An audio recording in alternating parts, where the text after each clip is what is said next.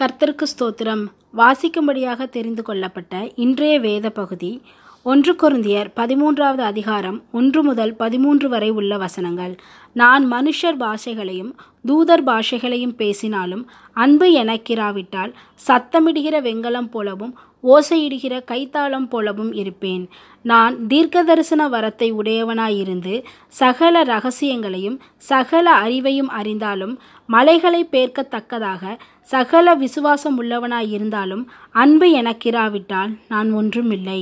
எனக்கு உண்டான யாவற்றையும் நான் அன்னதானம் பண்ணினாலும் என் சரீரத்தை சுட்டரிக்கப்படுவதற்கு கொடுத்தாலும் அன்பு எனக்கிராவிட்டால் எனக்கு பிரயோஜனம் ஒன்றுமில்லை. அன்பு நீடிய சாந்தமும் தயவும் உள்ளது. அன்புக்கு பொறாமை இல்லை. அன்பு தன்னை புகழாது. இருமாப்பாய் இராது. அயோக்கியமானதை செய்யாது. தற்பொழிவை நாடாது. சினம் அடையாது. தீங்கு நினையாது. அநியாயத்தில் சந்தோஷப்படாமல் சத்தியத்தில் சந்தோஷப்படும். சகலத்தையும் தாங்கும். சகலத்தையும் விசுவாசிக்கும். சகலத்தையும் நம்பும். சகலத்தையும் சகிக்கும். அன்பு ஒரு காலும் ஒழியாது. தீர் தீர்க்க தரிசனங்கள் ஆனாலும் ஒழிந்து போம். அந்நிய பாஷைகள் ஆனாலும் ஒழிந்து போம். அறிவானாலும் ஒழிந்து போம். நம்முடைய அறிவு குறைவுள்ளது. நாம் தீர்க்க தரிசன சொல்லுதலும் குறைவுள்ளது. நிறைவானது வரும்போது குறைவானது ஒழிந்து போம். நான் குழந்தையாய் இருந்தபோது குழந்தையைப் போல பேசினேன். குழந்தையைப் போல சிந்தித்தேன். குழந்தையைப் போல யோசித்தேன். நான் புருஷனான போதோ குழந்தைக்கேற்றவைகளை ஒழித்துவிட்டேன். இப்பொழுது கண்ணாடியிலே நிழலாட்டமாய் பார்க்கிறோம். அப்பொழுது முகமுகமாய் பார்ப்போம். இப்பொழுது நான் குறைந்த அறிவுள்ளவன். அப்பொழுது நான் அறியப்பட்டிருக்கிறபடியே அறிந்து கொள்ளுவேன். இப்பொழுது விசுவாசம் நம்பிக்கை அன்பு இம்மூன்றும் நிலைத்திருக்கிறது. இவைகளில் அன்பே பெரியது. ஆமேன்.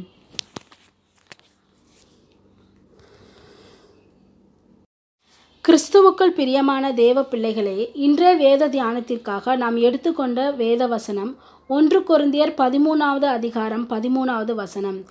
இப்பொழுது விசுவாசம் நம்பிக்கை அன்பு இம்மூன்றும் நிலைத்திருக்கிறது. இவைகளில் அன்பே பெரியது.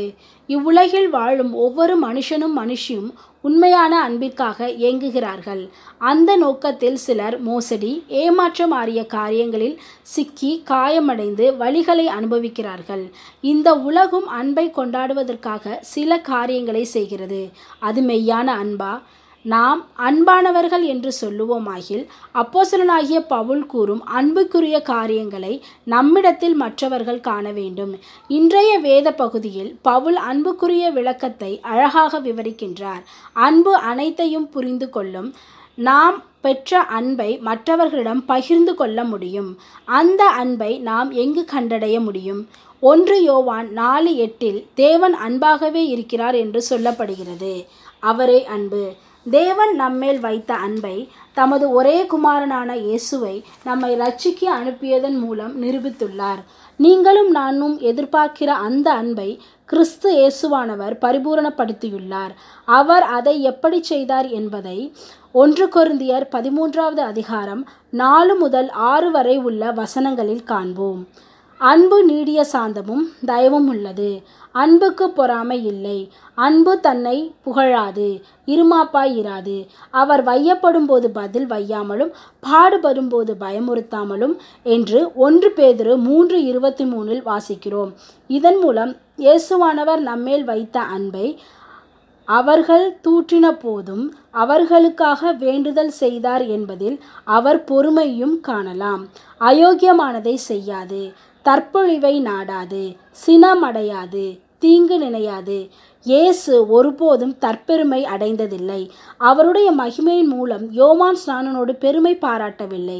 மாறாக தம்மையே தாழ்த்தி ஸ்நானம் பெற்றுக்கொண்டார் அவர் தனது சீஷர்களிடமும் தம்முடைய மறுரூபமாக்கப்பட்ட மகிமையை கண்டபோதும் அமைதியாக இருக்க சொன்னார். தேவனுடைய ஊழியக்காரர்களாக நாம் தேவனை உயர்த்தாமல் நம்மை உயர்த்துகிறோமா? அல்லது அமைதலுடன் தேவன் நமக்காக வைத்திருக்கும் காரியங்களை நிறைவேற்றுகிறோமா? அன்பு மென்மையானது. இயேசு கிறிஸ்துவனுடைய தலையாய பண்புகளில் அவருடைய மண் மென்மை குறிப்பிடத்தக்கது. திக்கற்ற ஆதரவற்ற தனிமைப்படுத்தப்பட்ட பிள்ளைகளிடம் அவர் மென்மையாக நடந்து கொண்டார். பெரும்பாடுள்ள ஸ்திரீ குருடனான பர்த்திமேயு ஆகியவர்களின் வாழ்க்கை அவர் பேசிய மென்மையான வார்த்தைகளால் முழுமையானது. நம் துணை பிள்ளைகளிடம் இப்படிப்பட்ட சாட்சியை நாம் பெறுகிறோமா? அன்பு தற்பொழிவை நாடாது. இயேசு ஒருபோதும் ஆதாயம் எதிர்பார்த்ததில்லை. ஆனால் அவர் தம்மையே நமக்காக கொடுத்து நம்மை அவர்களுடையவர்கள் ஆக்கி கொண்டார். அன்பு தவறுகளை நினைக்காது. அதை நாம் சங்கீதம் நூற்றி முப்பது மூன்று நான்கு ஆகிய வசனங்களில் காணலாம். கர்த்தாவே நீர் அக்கிரமங்களை கவனித்திருப்பீரானால் யார் நிலைத்திருப்பான்? ஆண்டவரே உம்மிடத்தில் மன்னிப்பு உண்டு என்றும் ஏசாயா முப்பத்தெட்டு பதினேழில் என் பாவங்களை எல்லாம் உமது முதுகுக்கு பின்பாக எரிந்துவிட்டீர் என்று சொல்லப்படுகிறது. நாம் எப்படிப்பட்டவர்களாக இருக்கிறோம்? தேவன் எல்லா பாவங்களிலும் நம்மை விடுவித்திருக்கிறார்.